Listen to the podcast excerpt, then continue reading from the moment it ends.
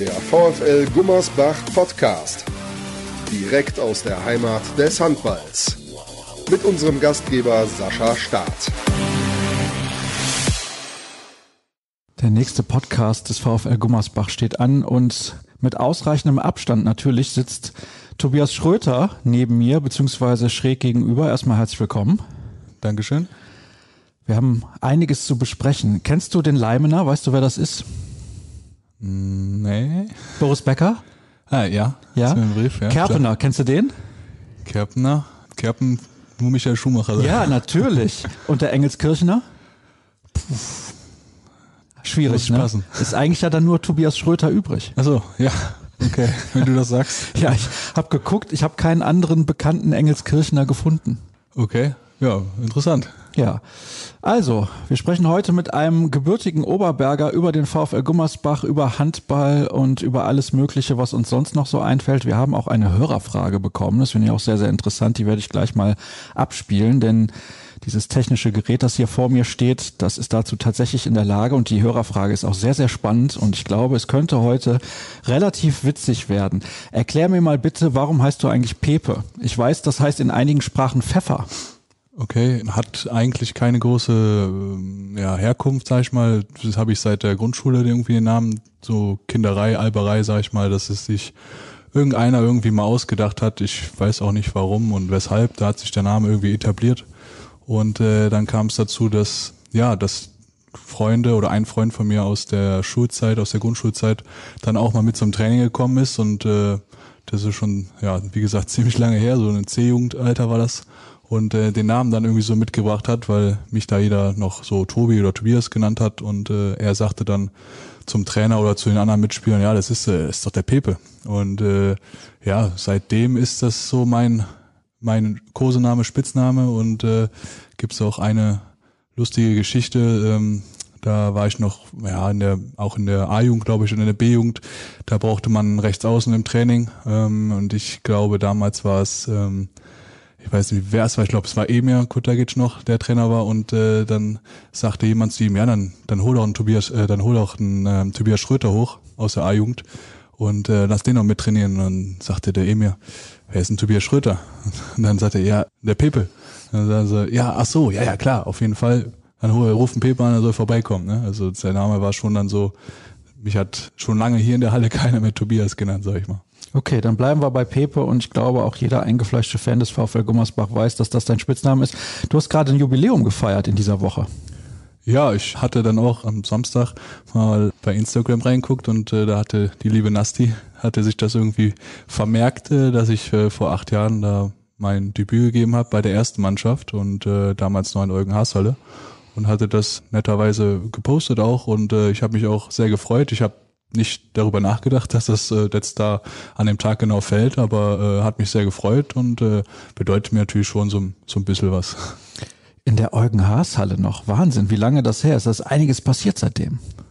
Ja, auf jeden Fall. Also ich kann mich noch dran erinnern, dass äh, in der Eugen Haashalle, als ich gespielt habe oder als ich das Debüt geben durfte, da war es noch so, dass sie äh, auf der anderen Seite noch eine extra Tribüne aufgebaut hat. Also mein Papa saß da auch oder meine Familie saß auch auf der Tribüne, auf der normalen Tribüne, konnte eigentlich mich gar nicht sehen, weil die Außen konnte man nicht so gut sehen, weil die Wand da unten eigentlich war. Das heißt, er hat so die ersten zwei Tore gar nicht so richtig gesehen, aber war auf jeden Fall auch noch eine, eine coole Zeit dort in der Halle. Ich habe da viel mit der zweiten Mannschaft auch gespielt und trainiert in der dritten Liga halt und äh, war immer schön da zu spielen und zu trainieren. Mir scheint, als hättest du noch sehr viele Erinnerungen an dieses erste Spiel. Weißt du noch, gegen wen das war und wie das Spiel so ausgegangen ist?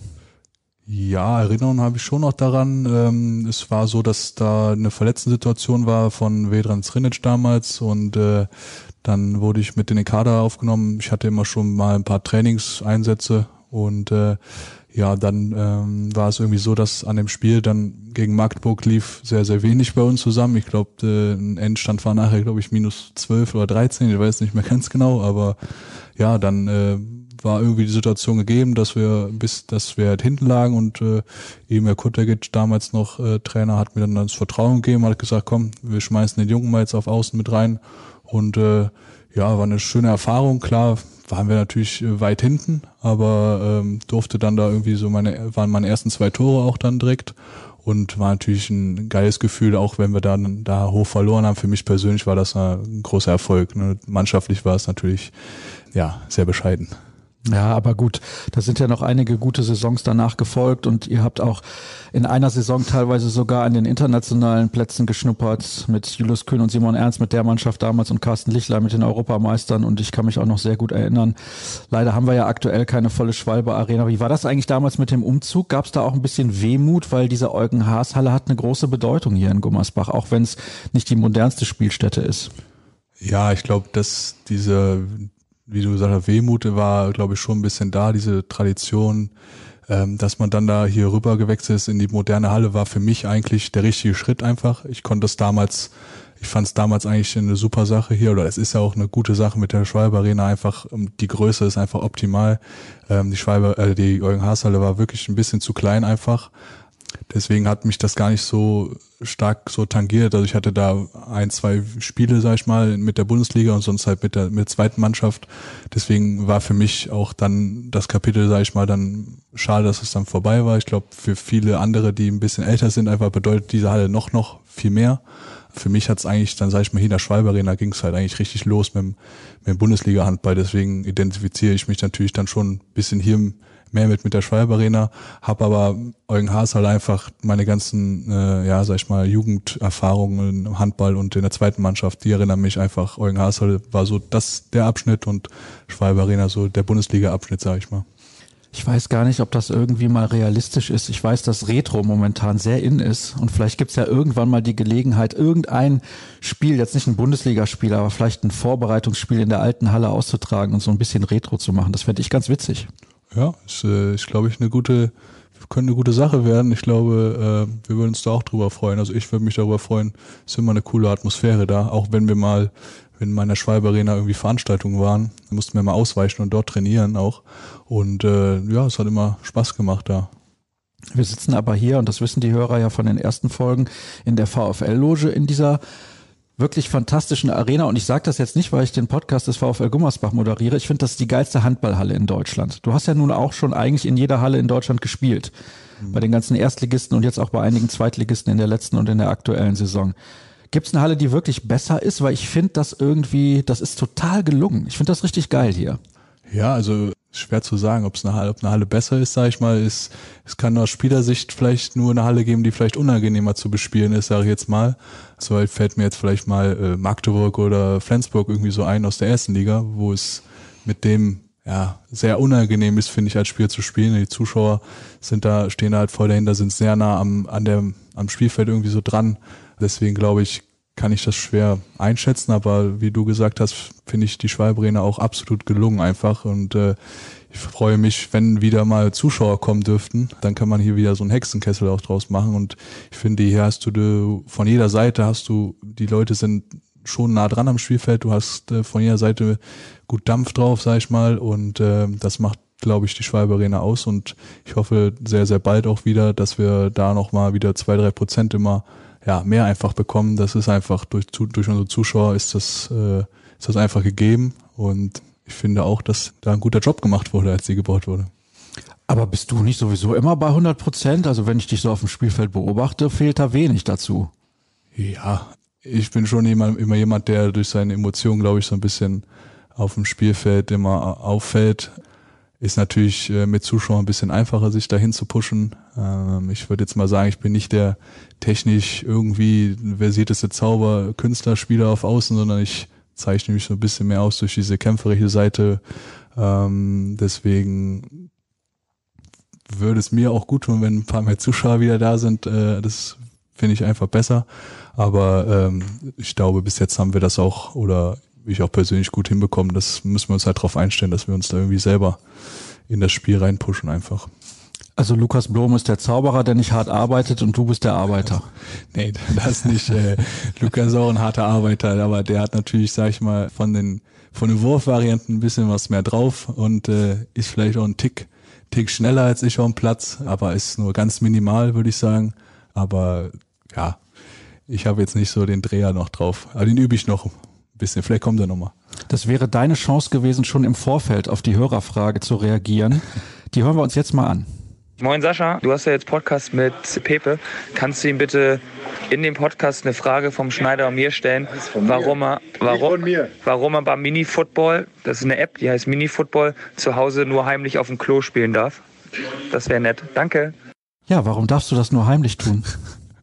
ich weiß auch nicht, wie die drauf kommen. Normalerweise, ich bin nicht jemand, der viel, sag ich mal, viel Playstation oder irgendwas zockt, ähm, auch nicht viel auf dem Handy. Irgendwie habe ich mal beim letzten irgendeinem Auswärtsspiel, ich glaube nach Schwartau war es, so eine App runtergeladen und habe das dann angefangen zu spielen. Das ist so wie bisschen FIFA auf dem, mit so kleinen Mannequin halt einfach. Und ja, dann hat der, der Schneider und der Herr Schneider und der Herr Blume haben sich dann auch sehr für diese App interessiert und äh, haben dann erst gesagt, das wäre das wäre ein totales doofes Spiel, das macht ja keinen Spaß und nach einer halben Stunde ungefähr, wir waren noch nicht mal ganz auf der Autobahn, äh, haben sie das schon runtergeladen gehabt und haben dann mitgespielt und ja, am Anfang war ich dann schon auch ein bisschen hinter dem Spiel her und wollte natürlich dann auch besser sein als die zwei und musste natürlich trainieren. Meine Freundin findet das aber nicht so gut, ist auch verständlich, wenn ich auf der Couch und wir gucken vielleicht Fernseh zusammen oder gucken irgendeine Serie an, dass ich dann vielleicht mal eben das Spiel spiele. Deswegen, wenn ich dann auf Klo bin, dann nehme ich das Handy meistens mit und spiele dann da ein paar Minuten. Und wahrscheinlich kommt daher die Frage, weil ich das mal den beiden erzählt habe. Aber ich glaube auch, dass ich auch besser bin als die zwei. Deswegen werde ich das morgen nochmal beim Training klären. Vorteil bei Schneider und Blome, so wie sie hier genannt werden, das ist ja, dass die einfach viel mehr Zeit haben, als du, sich um sowas zu kümmern. Also die müssten eigentlich trainingstechnisch schon längst an dir vorbeigezogen sein. Du ziehst die aber trotzdem noch ab? Absolut. Also der Tim und der Lukas, ich glaube, die treffen sich ja auch oft, äh, hatten sie auch in ihrem deinem Podcast davor schon gesagt. Äh, und dann, wenn die auf der Couch sind beim Tim, dann spielen die ja nur die ganze Zeit. Und die können eigentlich nur besser sein als ich. Aber ich äh, versuche da immer ein bisschen gegenzusteuern. Kriegst du was ab von den Pilzen, die die beiden regelmäßig sammeln? Noch nicht. Was? Bin die Saison ist ja schon relativ lang. Das kann ja eigentlich gar nicht sein. Sie haben einmal eine Pilzsuppe gemacht in der Kabine. Da durften wir alle dann von kosten.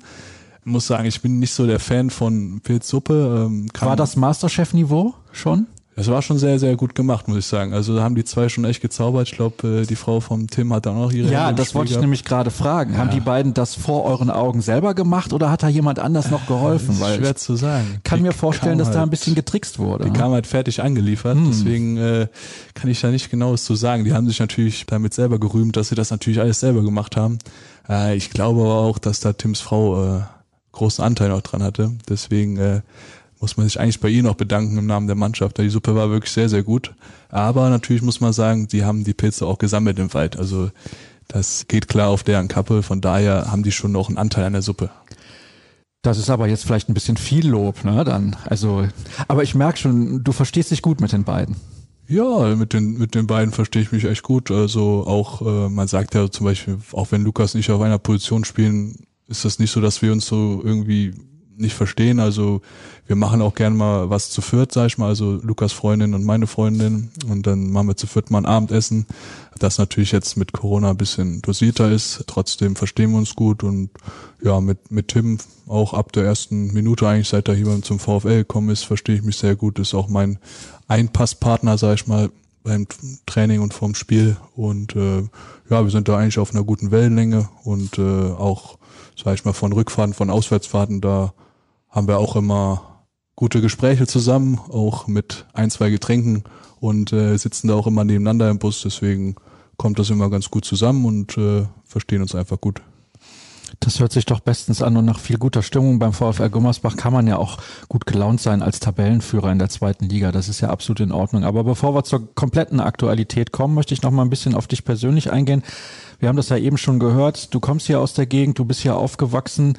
Da kann man wahrscheinlich auch nichts anderes sein als VfL Gummersbach-Fan und Handballer werden. Beziehungsweise zumindest mal Handball spielen. Ja, das ist eigentlich richtig. Ich bin da im Gelbetal, sag ich mal, aufgewachsen. Da habe ich dann noch anfangs ein bisschen geswitcht, sag ich mal, zwischen Handball und Fußball. Ich habe immer eine Saison Fußball gespielt, dann wieder Handball. Dann habe ich mal eine Saison so irgendwie parallel laufen lassen, dass ich irgendwie Samstag war ich am Fußballplatz und sonntags in der Halle irgendwie. Ähm, und dann hat irgendwann mein Papa gesagt, so, Kollege, oder meine Eltern eher gesagt, so, jetzt musst du dich mal vielleicht entscheiden zwei Sachen gleichzeitig ein bisschen anstrengend auch und äh, dann auch Schule irgendwie. Ist viel fahren für die Eltern, ne? Genau, Darum die- ging's eigentlich. Genau, die hatten eigentlich immer einen Tankwagen hinten dran und äh, nee, dann haben sie gesagt, entscheide ich dann, wir lassen es frei, aber es wäre wahrscheinlich besser, dass du dich nur für eine Sache auch entscheidest einfach und äh, da haben sie auch ganz recht gehabt und ja, dann habe ich äh, mein Fußballtrikot beim VfL Berghausen damals noch äh, dann äh, abgegeben, sag ich mal, mich abgemeldet und bin dann äh, zum TV Gelbetal gegangen oder habe dann da mein Handball weitergespielt und ja, und dann hat sich das so entwickelt, dass ich irgendwann wann mal äh, so mit 13 zu so einem Stützpunkttraining gehen durfte. Damals wurde das von Jörg Lützeberger noch geleitet und das war immer ein oder zweimal die Woche für Talente, sag ich mal, die aus der Region von anderen Vereinen, sag ich mal, aus Oberbier, Oberbannenberg, Bergneustadt so zusammenkamen. Und wir haben dann immer zweimal in der Woche zusammen trainiert. Und äh, ja, irgendwann haben sie dann gesagt, ja, Linkshänder, der macht's ganz gut. Und äh, ist ja auch ein bisschen, gibt's ja nicht so oft auch. Und äh, dann hat sich das so entwickelt, dass ich dann in der C-Jugend halt äh, zum VfL Gummersbach gegangen bin und äh, ja, von da an der Werdegang ist, denke ich mal, bis heute dann irgendwie bis zur ersten Mannschaft gekommen und Handball war immer ein großer großer Teil von meinem Leben auch und äh, ich bin mit meinem Papa oft auch damals, äh, sag ich mal, wo, sage ich jetzt als Beispiel, Goggi halt beim VfL gespielt hat, äh, war ich mit, mit meinem Vater oft in der Köln Arena. Wir sind mit dem Zug dahin gefahren und äh, das war immer ein Riesen-Event. Also damals war die Köln Arena auch immer einmal fast ausverkauft und äh, ja, das war immer schon eine schöne Zeit und ich glaube, dadurch bin ich dann noch intensiver einfach zum Handball gekommen. Das heißt, du hast die Europapokalsiege damals auch in der Halle gesehen tatsächlich? Ja, also es war so, ja, es war ja 2006, 2007 so, waren sie, glaube ich, in der, in der Köln Arena, da war ich oft da, ähm, meistens aber nur bei den Bundesligaspielen eigentlich immer vor Ort, so. Gegen Ja. Flensburg ist so noch im, in meinem Gedächtnis, da waren es damals so 19.300 irgendwie Zuschauer, das war schon eine coole äh, Stimmung und äh, ich glaube, da haben sie auch irgendwie mal mit zwei Toren gewonnen und damals standen sie ja auch noch äh, ziemlich weit oben, auch in der Tabelle um die Zeit. Ja, ich kann mich erinnern, ich habe einen dieser drei Europapokalsiege in der Köln Arena gesehen. Das muss aber so 2010 um den Dreh gewesen sein, ein bisschen später. Aber ja, das war tatsächlich richtig gut damals und ich hatte noch ein paar Nachfragen. Jetzt muss ich mal überlegen, wo ich anfangen soll. Also, Linkshänder habe ich ja gehört, die spielen immer zwei Ligen höher, als sie eigentlich talentiert sind. Ne? Ist das, Sagt ist man das so, ja. ja. Also ich bin ja Rechtshänder, deswegen kann ich das sagen, ein bisschen auf dir rumhacken. Ja, darfst du ruhig machen. Naja, sag mal so, habe ich auch schon ein paar Mal gehört, sag ich mal, Gro Groß- und Linkshänder, sag ich mal, spielt zwei Ligen höher, sag mal irgendwie so. Aber ähm, ja, ich sag mal, klar, man hat einen kleinen Vorteil, weil es einfach nicht so viele gibt. Ähm, trotzdem glaube ich, äh, um jetzt mal für die Linkshänder zu sprechen, man muss sich genauso anstrengen wie die Rechtshänder. Ähm, aber also du hast schon recht, es ist äh, natürlich äh, einfach von der Menge her ist einfach ein bisschen weniger da. Das heißt, man hat höhere Chancen oder die Wahrscheinlichkeit ist höher, dass man in ein Bundesliga-Team reinhüpfen kann, sag ich mal. Hast du denn in der Jugend teilweise vielleicht auch im Rückraum gespielt? Ähm, ja, also ich habe auch mal, also eigentlich schon in der B-Jugend immer außen und äh, A-Jugend auch, ähm, durfte ich auch, äh, in der A-Jugend durfte ich auch halb spielen. Da äh, und in der zweiten Mannschaft, in der dritten Liga, habe ich auch ab und zu mal ein bisschen halb gespielt. Ähm, es gab auch mal äh, einen Trainer hier, oder es war unser Turntrainer damals auch, der Herr Hans Schneider, der sagte zu mir irgendwann mal, ähm, ja, Pippe, ich, äh, du machst es gut auf halb, ich, äh, ich sehe dich da auf der Mitte, du kannst auch auf der Mitte spielen. Ja, gesagt, getan, wir haben das ein bisschen trainiert äh, im Training, da war es glaube ich in der B-Jugend. Und äh, seitdem äh, haben wir das dann mal auf dem Spiel gemacht, das hat aber gar nicht funktioniert. Das haben wir noch ein zweites Spiel gemacht und dann haben sie gesagt, Pepe, geh einfach bitte nach außen und äh, mach das da, das machst da gut. Und dann ist es auch wirklich, äh, hat sich das auch wirklich nur auf Außen beschränkt. Also Sie haben nicht gesagt, auf der Mitte war es schlecht oder auf halb war es schlecht. Sie haben gesagt, wir fördern deine Stärken auf Außen. Genau. So haben sie das gut verkauft. Das heißt, äh, haben mich nicht so, äh, haben mich nicht so doof dastehen lassen, sondern haben gesagt, wir fördern dich lieber auf Außen und haben mich wieder nach außen gezogen, was auch auf jeden Fall richtig war. Habe ich auch damals direkt gesagt, dass das nicht, nicht funktionieren wird. Er hat gedacht, ich schaffe das.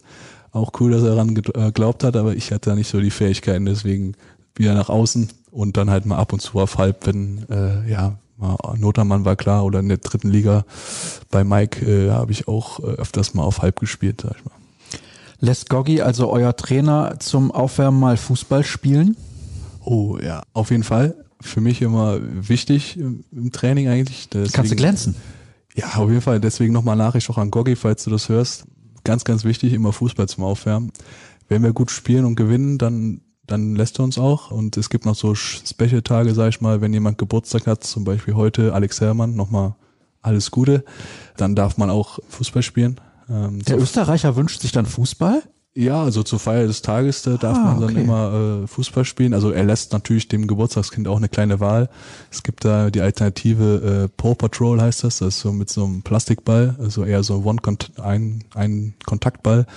Ist nicht so ganz mein äh, Lieblingsspiel, deswegen äh, setze ich da immer auf Fußball und ist immer super zum Reinkommen und ja, meistens gewinnt auch alt. Deswegen. Ah, okay, ja, du bist ja mittlerweile schon bei alt, weil die Mannschaft auch so jung ist. Ja, das ging relativ fix jetzt in den letzten zwei, drei Jahren. Ja, ich habe äh, schwere Zeiten bei Jung durchlebt. Äh, wir haben uns immer reingehauen, aber irgendwie hat immer alt äh, gewonnen. Und äh, ich bin, sag ich mal, jetzt seit zwei Jahren oder drei, ne, zweieinhalb, sag ich mal, schon in der Position, dass ich doch jetzt bei alt spielen kann und irgendwie greifen da die Zahnräder ein bisschen besser ineinander. Aber äh, Simon Ernst hat mal gesagt, da nochmal zu, im Herzen ist er immer jung. Deswegen äh, werde ich auch, ich bin auch immer äh, im Herzen jung, aber ich freue mich jetzt, dass ich bei Alt spielen darf. Das heißt, du musst aber auch auf jeden Fall mit dem Blome und dem Schneider spielen und lässt die dann auch gut aussehen. Ja, normalerweise habe ich meine Position so ähm, offensive Mittelfeld, ähm, würde ich mal so sagen. Ähm, Im Moment ist so, dass äh, der, äh, Tim ist auf jeden Fall vorne so ein, äh, unser Stoßstürmer mit Janko und äh, der Lukas ist im Moment ein bisschen offensiv unterwegs. Der, da muss ich mich ein bisschen zurückfallen lassen. Das ist noch nicht so ganz geklärt, wer jetzt da wo die Position hat. Deswegen äh, müssen wir da nochmal in ein Teammeeting gehen, äh, weil im Moment ist er mir ein bisschen zu offensiv. Das heißt, ich kann mich vorne nicht einbringen. Ähm, deswegen äh, bin ich im Moment ein bisschen defensiv unterwegs mit äh, Matze hinten immer. Ist Janko Bosovic dann der dribbelstarke und schnelle Stürmer, der eine richtig geile linke Klebe hat? So beweglicher Typ? So ja. Lionel Messi nur ein bisschen größer? Ja, absolut, absolut. So stelle ich ihn mir vor. Der äh, kaltschnäuzt sich vor der Kiste, wie immer. Ähm, am besten dazu würde ich Martin Kontric befragen, Janko würde ich sagen, er hat seine Stärken im Abschluss, aber er muss gut gefüttert werden. Ähm, der Ball muss schon auch zu ihm kommen, sag ich mal. Ah ja, verstehe. Aber er macht es äh, doch dann ganz gut. Leider sieht er auch nicht, sagen wir, die andere Seite der Heimhälfte, also bis zur Mittellinie und dann ist aber auch Schluss mit dem Zurücklauf. Ist wie beim Handball eigentlich. Ja, gut, der Halbe hat ja sowieso ein bisschen kürzeren Weg. Eben. Ne? Nee, Spaß beiseite. Also auf jeden Fall ist er unser Stürmer und ähm, wir versuchen ihn da bestmöglich einzusetzen. Ne? das ist nett formuliert. Ihr merkt, liebe Hörer, Pepe hat richtig gute Laune. Ihr habt, glaube ich, aktuell alle ziemlich gute Laune.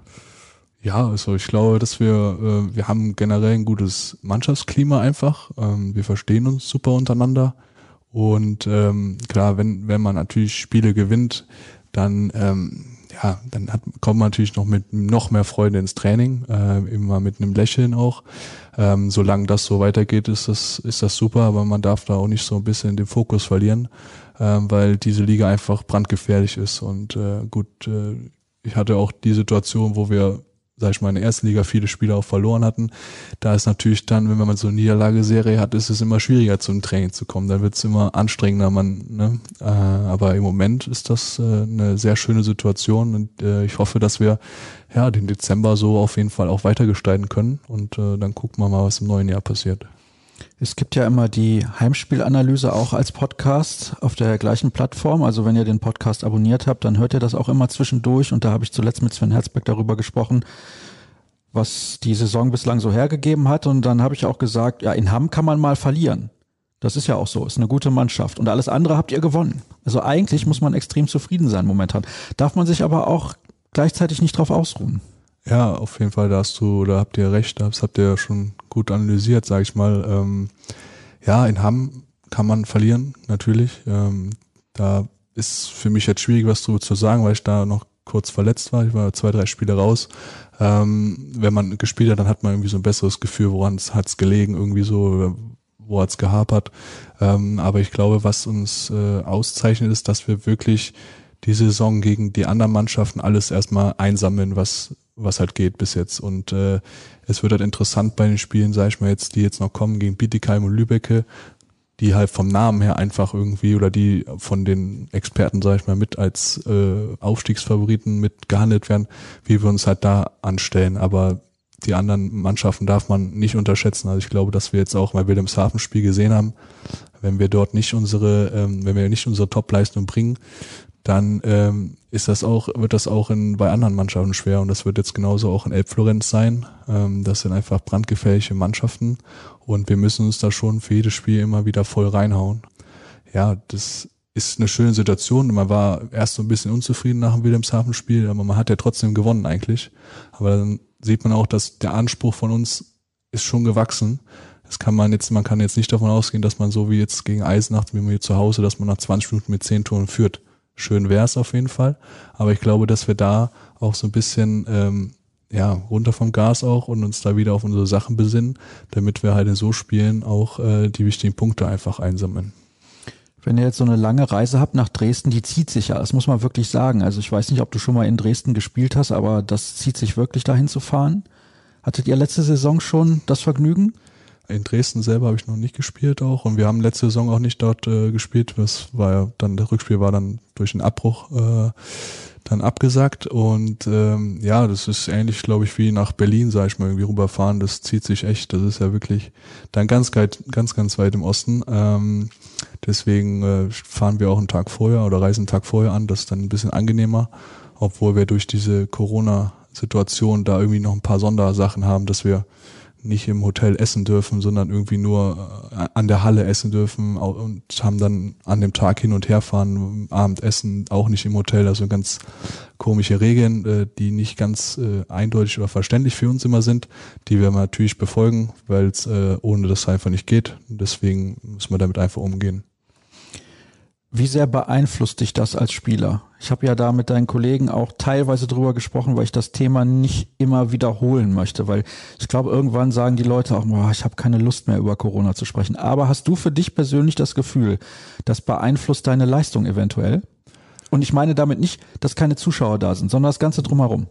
Ja, also erstmal dazu, dass das Thema ist halt wirklich sehr auch ausgekocht. Ich werde einfach nur nochmal auch, äh, ich glaube, so wie es die Bundeskanzlerin gestern gesagt hat, einfach appellieren an die Leute, an den Verstand, einfach wirklich Kontakte zu beschränken, weil ähm, wir in der Mannschaft intern äh, finde ich das auch mal Lob muss man auch mal sagen, weil wir uns wirklich sehr strikt daran halten, glaube ich. Deswegen haben wir bis jetzt auch sind wir noch sehr gut da auch davon gekommen. Auch natürlich, wir haben ein paar Schüler, die zur Schule gehen müssen, das ist okay, aber ich glaube, die anderen, äh, die jetzt, sag ich mal, äh, von zu Hause ein Studium machen oder die vielleicht äh, einfach zu Hause sind, sagen wir, die jetzt äh, nicht in die Schule müssen, die halten sich sehr, sehr gut daran und äh, beschränken ihre Kontakte. Und äh, ich finde im Moment, mir mangelt es jetzt an nichts. Also ich muss mich nicht, klar muss ich mich ein bisschen einschränken mit meinen Kontakten, aber mir fehlt es im Moment nicht, weil ich weiß, es gibt ein Ziel, was alle verfolgen, dass wir wieder Leute in die Halle kommen können. Für uns wäre das das Ziel, oder dass wir einfach Weihnachten zusammen feiern können. Und äh, deswegen finde ich auch, ähm, dass, dass einfach die Leute sich da bitte einfach halten sollten und äh, einfach versuchen, sich vielleicht nur mit einem Haushalt zu treffen und das halt dann dabei belassen. Und ähm, ja, um auf, deinen zweit, auf den zweiten Teil der Frage zu kommen, ist, äh, ich finde, das beeinflusst schon jemanden in einfach in dieser Vorbereitung, in diesem Hochfahren vor dem Spiel, heiß sein. Ähm, das beginnt dann beim Aufwärmen schon, wenn man merkt, die Halle füllt sich, ähm, der Fokus ist ganz anders. Und äh, das klickt dann eigentlich direkt beim Einlaufen oder vorm Einlaufen klickt es dann richtig hoch, sag ich mal, bei mir immer, wenn dann die Halle da ist und das ein, gerade zu Hause Einlaufzeremonie angesagt, einlaufen, 4000 Leute da, dann klickt es halt richtig hoch. Und ähm, da finde ich schon, dass da einem so ja fünf bis zehn Prozent irgendwie genommen wird. So habe ich es auch mal meiner Freundin so gesagt. Das finde, es ist schwierig, da äh, das Letzte aus sich rauszuholen einfach. Das ist interessant. Ich hatte in dieser Woche die Gelegenheit, beziehungsweise letztes Wochenende mit einem ehemaligen Gummersbacher zu sprechen, Kantar Mahé. Da ging es darum, dass jetzt Olympia 2024, was den Handball angeht, gar nicht in Paris stattfindet, sondern in Lille. Und er hat gesagt, 2017 bei der Handball-Weltmeisterschaft, da haben die Franzosen ja auch in Lille gespielt, er hat sich gefühlt wie ein Gladiator vor so 35.000 Zuschauern. Das war dann auch so, dass die Zuschauerplätze verdunkelt waren und nur das Spielfeld war beleuchtet und er meinte, das wäre unglaublich gewesen. Vielleicht kannst du den Fans und den Hörern mal erzählen, wie ist das eigentlich, wenn da außenrum so drei, vier, fünf, vielleicht in Kiel dann auch mal 10.000 Zuschauer um einen rum sind? Wie nimmt man das überhaupt wahr? Ja, es ist also wenn ich jetzt selber, sag ich mal, Sport gucke einfach, und da ist, sag ich mal, irgendwie Olympia oder WM oder sagen wir einfach Handball-WM und dann guckt man, dann und es ist eine spannende Situation und dann denkt man, oh, jetzt wirft er aus und jetzt, oh, jetzt hat er aber Druck so, oh, der muss doch nervös sein oder der geht jetzt an sieben Meter Strich und äh, Zeit ist abgelaufen, der muss den jetzt reinmachen. Mann, Mann, hat der Druck. Aber wenn ich, wenn ich außen stehe bin und wenn ich aber auf dem Feld, Spielfeld bin, dann, dann ist das wie so, wie ein Film einfach. Also dann, dann nimmt man das natürlich wahr, nimmt das auch mit bei jeder positiven Aktion natürlich, wenn, wenn man ein Tor wirft. Das pusht einen natürlich ungemein immer. Ähm, ich finde so im Spielablauf ist es gar nicht so, realisiert man es gar nicht. Aber wenn man natürlich irgendwie in einer Abschlusssituation ist danach oder wenn nach einer Auszeit oder nach einer zwei Minuten Strafe und die ganze Halle kommt mit, dann, dann, das pusht einen dann rein. Ne? Aber sonst ist es so, man, man macht seinen Job einfach wirklich da. Man weiß ja, was man zu tun hat, man weiß, was man bei welchem Spielzug zu machen hat. Und äh, das ist dann einfach nur, die Zuschauer sind dann einfach nochmal der letzte Kick, um einfach noch die letzten Quäntchen rauszuholen und einfach zusammen einfach irgendwie was zu erreichen. Und ich glaube, gerade mit Zuschauern ist das einfach viel, viel mehr was man da schaffen kann. Kann ich sehr, sehr gut nachvollziehen. Nicht, dass ich jemals in den Genuss gekommen wäre, vor Zuschauern zu spielen, beziehungsweise vor einer großen Menge. Also wenn dann die Eltern da sind, ne, in der C-Jugend oder so, aber das ist ja was ganz anderes und überhaupt nicht vergleichbar. Und so schlecht wie ich war, wären meine Eltern auch nie in die Halle gekommen, aber ist ein anderes Thema. Nein, Spaß beiseite. Es bleibt ja nach wie vor auch ein Thema, über das man sprechen muss und das haben wir dann hiermit auch abgehakt und ja. ich glaube, das ist dann auch in Ordnung so, wenn wir jetzt über andere Sachen sprechen. Erzähl mal, du hast da mit mir vor einiger Zeit auch mal drüber gesprochen. Da habe ich eine Reportage gemacht, eine kurze für den Deutschlandfunk. Da ging es darum, wie du die gesamte Situation wahrnimmst und was vielleicht mal später für dich kommt. Denn dein Vater hat eine Firma und da bist du auch schon so ein klein wenig involviert oder wie sieht das aus? Ja, also es war so, das muss man ein bisschen weiter vorne anfangen, dass ich erstmal mein Abitur gemacht habe und dann danach war ich so in der Übergangsphase, sag ich mal. Ich war in der A-Jugend, ähm, wusste nicht ganz genau, wird es irgendwie reichen, kann ich mit in die erste Liga reinhüpfen, in den Bundesliga-Kader. Ich war schon im erweiterten Kreis und äh, war immer bei der zweiten Mannschaft unterwegs und äh, habe dann gesagt, ich will auf jeden Fall eine Ausbildung machen und äh, hatte mich eigentlich schon damals auch ähm, eigentlich, ja, ich wollte immer mit auf dem Dach arbeiten oder Dachdecker werden. Mein Papa hat ja die eigene Firma und mir hat der Beruf einfach immer Spaß gemacht. Eigentlich man kann da handwerklich was herstellen, man ist an der frischen Luft. Klar, jetzt ist natürlich ein bisschen doof, ist ein bisschen kalt, aber muss auch sein aber dafür, man, man stellt einfach was her und ähm, man hat diesen Kontakt zum Kunden und einfach, wenn man so ein, so ein Dach oder so ein Dach, Dachsanierung ist im Moment sehr angefragt, sage ich mal, sowas entstehen lässt, ist einfach für mich eine super Sache und macht mir mega viel Spaß. Und äh, dann habe ich halt damals äh, gesagt, ich würde gerne die Ausbildung machen und äh, der VfL hat mir das auch, sage ich mal, ermöglicht, dass ich dass ich das machen durfte auch und äh, das hat sich dann irgendwie so mit dem Training gut verbunden. Klar war natürlich der Vorteil da, dass ich bei meinem Papa gearbeitet habe und nicht bei, sag ich mal, jemandem Fremdes, ähm, weil wir natürlich dann auch dem Handball viel untergeordnet haben. Also es war dann so, dass dass ich dann wirklich auch äh, immer doch im Bundesliga-Training auch dann dabei sein durfte und äh, wir haben natürlich dann versucht, dass ich ja maximal viel auch äh, Spielzeit oder Trainingszeit bekomme und das irgendwie mit der Berufsschule und mit der Handwerkskammer und alles so abgeklärt war, war für die natürlich auch ja ganz, ganz neue Situation. Das gab es halt auch bei denen nicht und haben da viele Sonderregungen getroffen und äh, da haben da hat der VfL sowie die Schulen und äh, mein Papa halt natürlich auch auf viel verzichtet. Ähm, aber es hat sich irgendwie gut, so gut gegangen. Ich durfte dann die Ausbildung auch von drei auf zwei Jahre verkürzen, weil ich damals Abitur gemacht hatte und ähm, dann, man kann dann auf zweieinhalb oder auf zwei und die Leistungen in der Berufsschule waren so gut, dass sie gesagt haben, du, du kannst auch ruhig äh, zwei Jahre versuchen und äh, habe dann die äh, Ausbildung nach zwei Jahren noch abgeschlossen, erfolgreich. Und äh, ja, und dann nach den zwei Jahren war es dann wirklich so, dass ich wirklich im Handball, dass ich dann hier auch den ersten Profivertrag richtig hatte und dann äh, war das nicht mehr so zu vereinbaren. Das heißt, dann war ich wirklich voller Fokus auf dem Handball, zwei, drei Jahre auf jeden Fall. Und ähm, im Moment ist es so, dass ich ähm, auch wieder ein bisschen mehr im Büro arbeite, aber das gar nicht im Handball tangiert, sondern einfach, ich mache das nach dem Training. Ähm, so jetzt wäre jetzt so meine Zeit, wo ich mit meinem Papa eigentlich zum Mittagtisch sitze und äh, dann äh, bin ich mit ihm im Büro. Also da mache ich meistens, im Moment bin ich so der, ja, der Buchhalter, sag ich mal, ich mache die Buchhaltung, ich Rechnungsstellung, Angebote auch und äh, ja, Materialbestellung und sowas, ähm, wo ich ja im Moment immer mehr Einblick habe und wo ich halt äh, viele Bereiche auch schon äh, große Verantwortung im Betrieb halt habe.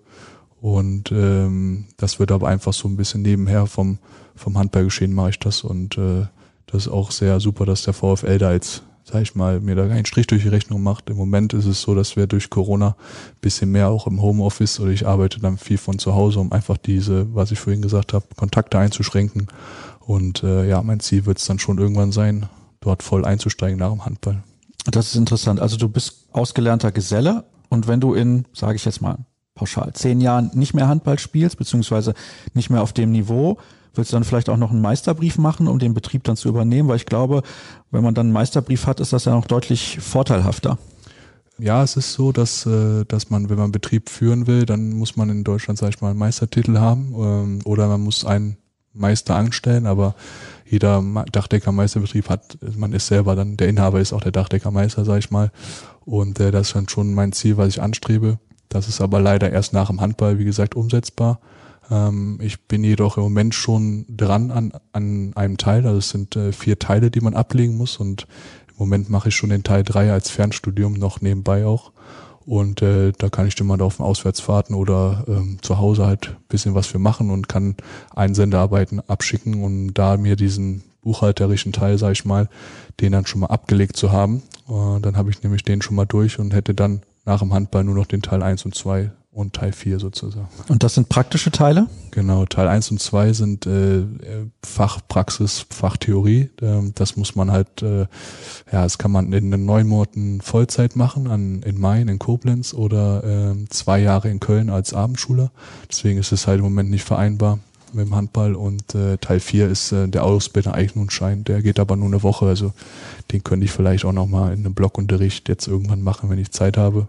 Aber im Moment ist erstmal der Fokus auf dem Handball und nebenbei so ein bisschen im Studium und im Büro halt. Wie hoch war das höchste Dach, auf dem du schon mal gedeckt hast? Das ist eine gute Frage, weiß ich nicht. Die Häuser sind ja meistens so Einfamilienhäuser, die wir machen. Wir sind so mehr im privaten Sektor unterwegs. Ähm, wir sind so mehr so mittelständiges Unternehmen. Ja, die Gebäudehöhen sind dann, sag ich mal, so ab 10 Meter bis 15, sag ich mal, irgendwie so unterwegs. Wir sind jetzt nicht in mehrstöckigen unterwegs, sondern es sind meistens äh, wirklich Einfamilienhäuser und ja, so 15 Meter wird jetzt mal Fürsthöhe. So ist schon ordentlich, ne? Also ich weiß nicht, ob du den einen oder anderen in der Mannschaft hast, der auch Höhenangst hat. Ich könnte auf 15 Metern kein Dach decken, das kann ich dir sagen. Ja, weiß ich jetzt auch nicht, ob jemand bei uns Höhenangst hat, aber. Äh, Definitiv Lukas Blome, bin ich mir sicher. Stimmt, Lukas ist so ein Schisser, ja, hast du recht. nee, also ist ja auch immer ein Gerüst drum, ne? Aber man muss natürlich immer aufpassen. Ist natürlich auch nicht ganz ungefährlich, aber wie gesagt, mir macht's wirklich sehr, sehr viel Spaß. Kommen wir nochmal zurück zum Sportlichen. Du hast ja eben schon angesprochen, es gibt am Ende des Jahres noch zwei absolute Kracher. Bietigheim und Lübecke, aber davor ja auch noch Spiele, also so ist es nicht. Glaubst du, wir wissen spätestens nach dem Spiel am 27. Dezember, wohin die Reise gehen könnte? Ich meine, es ist eine Saison, wo es schwer ist, Prognosen zu fällen. Das sehen wir jetzt auch in der ersten Liga und insbesondere ja auch in der zweiten. Bietigheim hat deutlich weniger Spiele absolviert. Die haben ganz andere Ziele und plötzlich merken die, wir laufen ja allen anderen Mannschaften schon hinterher. Ich glaube, das ist richtig, richtig mies. Da habt ihr durchaus Glück gehabt. Aber ist das dann so ein Spiel, beziehungsweise wenn die Spiele durch sind, danach, dass man sagen kann, ja, okay, wir haben vielleicht dann zu dem Zeitpunkt vier Minuspunkte, wenn es positiv läuft und wer vier Minuspunkte hat nach Weihnachten, der hat auch sehr gute Chancen aufzusteigen. Ja, also erstmal, wie du gesagt hast, hängt natürlich davon ab, wie viele Spiele schaffen wir jetzt noch bis zum 30.12., wie viele werden abgesagt vielleicht äh, durch Corona.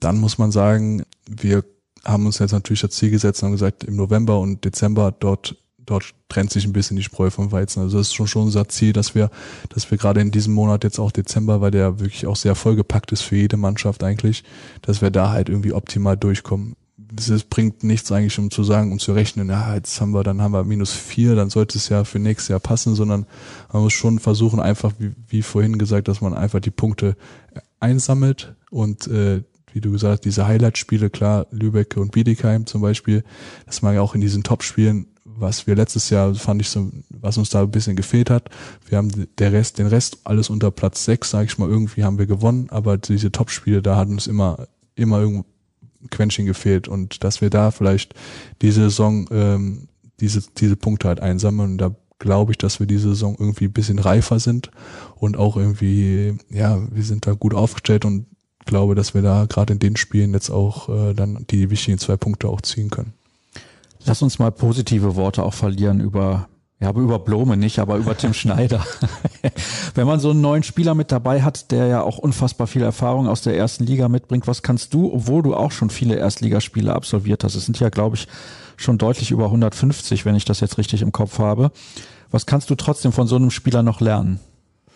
Bier trinken vielleicht? nee, Spaß. Nee, also natürlich, äh, Tim es ist, glaube ich, auch einfach so, welche Position spielt man. Ne? Also ein, ein, ein Rückraumspieler, ein Mittelspieler wie Tim Schneider natürlich, von dem kann man natürlich viel noch, also als Außen sieht man oder lernt man halt viel, weil er einfach so Ruhe ausstrahlt auf dem Spielfeld. Er schafft gute Räume für seine Mitspieler und macht da auch äh, gute Laufwege an Kreis, wo wir einfach dann immer, äh, wenn nicht die erste Situation klappt, haben wir vielleicht in der zweiten Situation immer einen guten, noch einen guten Anspiel am Kreis und ich glaube, dass das äh, gerade mir vielleicht jetzt nicht so extrem viel bringt, also persönlich auch für meine Position gesehen, sondern aber als Gesamtheit für die Mannschaft einfach unglaublich wichtig ist.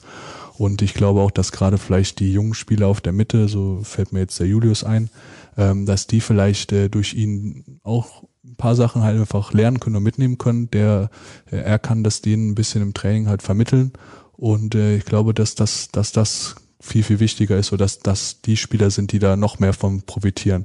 Ich auf Außen kann natürlich nur von seinen, äh, vielleicht von seinen Anspielen profitieren, die bis jetzt immer gut angekommen sind. Tim, Dankeschön. Ja, die drei. Äh, die zwei, die es waren oder so. Nee, also deswegen glaube ich, als Gesamtheit muss man es sehen und ich glaube, dass er als Gesamtheit der Mannschaft sehr, sehr viel hilft einfach.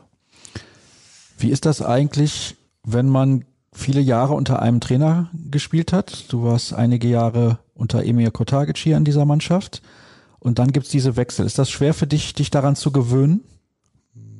Ja, ich, ich fand es immer ein bisschen doof, sag ich mal. Also ich, zum Beispiel bei Emir war es so, der war früher auch in der B-Jugend schon mein Trainer und dann Bundesliga mein Trainer. Da haben, ja, er hat mir auch immer mehr Vertrauen geschenkt irgendwann.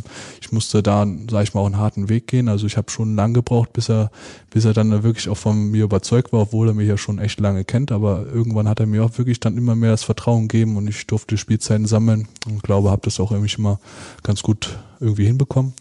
Und ähm, ja, dann kam natürlich auch die Zeit, dass wir irgendwie dann oft die Trainer einfach äh, gewechselt haben. Also dann kam mal Seat Hassan Defendic, da hatten wir Dennis Matriajevic, ähm, Torge und jetzt ist es Gogi. Ähm, ich habe da schon einige Trainer, sag ich mal, hier so durch. Ja. Ich hatte mit Torge Greve immer so was Spaß gesagt. Ich bin so der, der am, am Stuhlbein sägt. Ich, ich überlebe die ganzen Trainer, sag ich mal irgendwie. Und naja, also es war immer für mich immer doof, weil ich hatte mich immer ein bisschen an einen Trainer gewöhnt oder ich habe immer das Gefühl, guck mal, der weiß jetzt, okay, der kann das, den kann ich da einsetzen, ne? Und sobald ja natürlich ein neuer Trainer kommt, kommt natürlich auch vielleicht wieder eine andere Spielphilosophie, ne? Dann ist er wieder so, ah, vielleicht brauche ich den Spielertyp doch nicht so oder äh, ich muss wieder vielleicht ein bisschen auch zeigen, was sind meine Stärken, wenn der Trainer vielleicht noch nicht, äh, sag ich mal, gesehen hat oder vorher gesehen hat. Deswegen fand ich immer schwierig, wenn neue Trainer kamen, so musste man sich natürlich immer auch neu beweisen natürlich. Ähm, aber ich hatte mich immer gut eigentlich mit allen Trainern verstanden. Also auch, ob das jetzt Seat war oder mit Dennis, habe ich mich sehr, sehr gut auch verstanden. Ähm, und mit Torge sowieso. Und äh, aber auch mit Gogi die Saison auch. Eigentlich komme ich da mit jedem Trainer klar. Also ich, vielleicht liegt es auch an mir, kann auch an den Trainern natürlich gelegen haben, aber ich habe da eigentlich nie ein Problem mit den Trainern gehabt. Sprich, das Menschliche macht dir dann so ein bisschen Sorge, wenn ein Trainer gehen muss, weil du dich auch, was das angeht, an den gewöhnt hast und weil du gut auch mit Trainern schnell zurechtkommst auf dieser Ebene. Ja, also dieses Zwischenmenschliche ist äh, für mich immer ganz wichtig. Also auch beim Training mal so ein Späßchen machen und äh, hier mal da und das war immer eigentlich auch mit jedem Trainer konnte man reden, sag ich mal, auch mal kleinen Spaß machen, wie gesagt, neben, neben, neben während beim Training einfach und nicht nur über Handball, Handball und Taktik und Spielzüge reden, sondern es war eigentlich immer eine äh, coole und spaßige Sache und ich bin da auch immer für jeden Spaß eigentlich zu haben und äh, deswegen ist immer für mich immer eher so das Menschliche, was mir was ich immer schade finde, was mir dann immer, sag ich mal, genommen wurde, es ist aber auch einfach so im Sport. Das ist das gleiche wie, wie, wie mit Spielern, die gehen mussten. Da sind halt auch viele, sag ich mal, gegangen oder mussten gehen oder äh, haben sich für einen anderen Weg entschieden, die ich einfach hier ja mit mehreren Jahren auch zusammengespielt habe. Und da fehlt mir immer so dieses, ja, dieses menschliche einfach oder die, der gute Typ einfach, der in der Mannschaft war, mit dem man immer sich gut verstanden hat. Deswegen, das ist immer mehr so schade einfach. Wir kommen so langsam aber sicher zum Ende unseres Gespräches. Wir haben ja schon vor dem Schnitt natürlich jetzt gleich 46 Minuten auf der Uhr. Also du hast mir vorher gesagt, so 10 Minuten hast du, hat sich ja dann doch ein bisschen hingezogen. Aber eine Frage habe ich auch noch in Bezug auf Goggi. Wie ist das eigentlich, wenn man dann einen Trainer hat, dem man vor 15 Jahren in der Halle noch zugejubelt hat? Weil man ja Fan war und man saß auf der Tribüne und fand das super, was der gemacht hat. Der hat ja auch, wenn auch auf der anderen Seite die gleiche Position gespielt. Wie ist das dann, wenn der auf einmal dann in der Kabine steht und gibt einem Anweisungen? Wie nimmt man das wahr? Ist das ein bisschen surreal? Ja, also natürlich anfangs, als das rauskam, sag ich mal, über die Presse, war das natürlich ganz, ganz komische Sache für mich. Er hatte mich dann auch, wir waren dann im Urlaub, sag ich mal, hatte mich angerufen, da war ich gerade irgendwo auf Amrum mit meiner Freundin und habe gerade das Auto getankt und da habe ich nur gesagt, nimm mal hier, nimm mal den Zapfhahn hier und äh, ich muss mal hier mit dem Herrn Sigurdsson, sag ich mal, telefonieren und sie hatte dann auch gesagt, äh, Mann, ich bin dann um die Tankstelle rumgetigert so ein bisschen und sie sagt so, kannst du mal stehen bleiben im Telefonieren, ein bisschen nervös oder so. Also ich war schon, es war schon für mich ein bisschen komisch. Und ich glaube, der, der sich am meisten noch gefreut hat, dass äh, Gorki Trainer ist, war mein Papa, war früher absoluter Fan, war sein absoluter Lieblingsspieler und äh, der hatte mich irgendwie auch direkt an dem Tag dann angerufen und hat gesagt, ja, war schon ganz äh, voller Freude und ich habe so, Papa, in zwei Monaten geht erstmal die Saison los, gucken wir erstmal, was passiert und äh, dann mal, ich muss ihn erstmal kennenlernen, ne? Und äh, aber es, es war natürlich anfangs ein komisches Gefühl so, aber jetzt zum Trainingsbetrieb, so auch nach den ersten zwei, drei Wochen war das so, ja, das ist halt Goggi, jetzt ist unser Trainer und der gibt die Richtung so vor.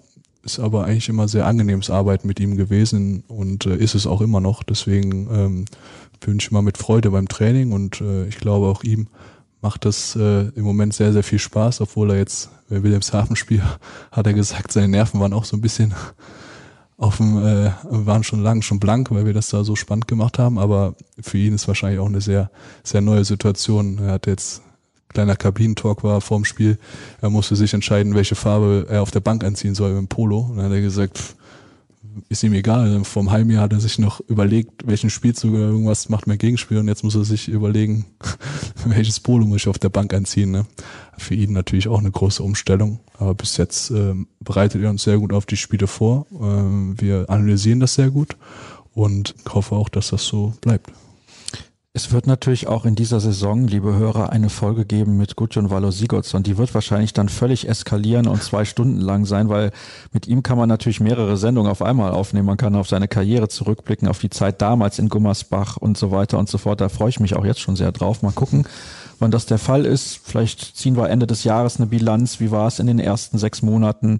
Vielleicht machen wir das dann auch während der WM-Pause, damit ihr ein bisschen was an Input bekommt hier beim VfL Gummersbach Podcast. Möchtest du noch eine Frage an Lukas Blume zurückschicken? Oh, Lukas Blume zurückschicken, ja. Oder denkst du, da kann eh nichts Vernünftiges bei rauskommen und lässt das dann lieber?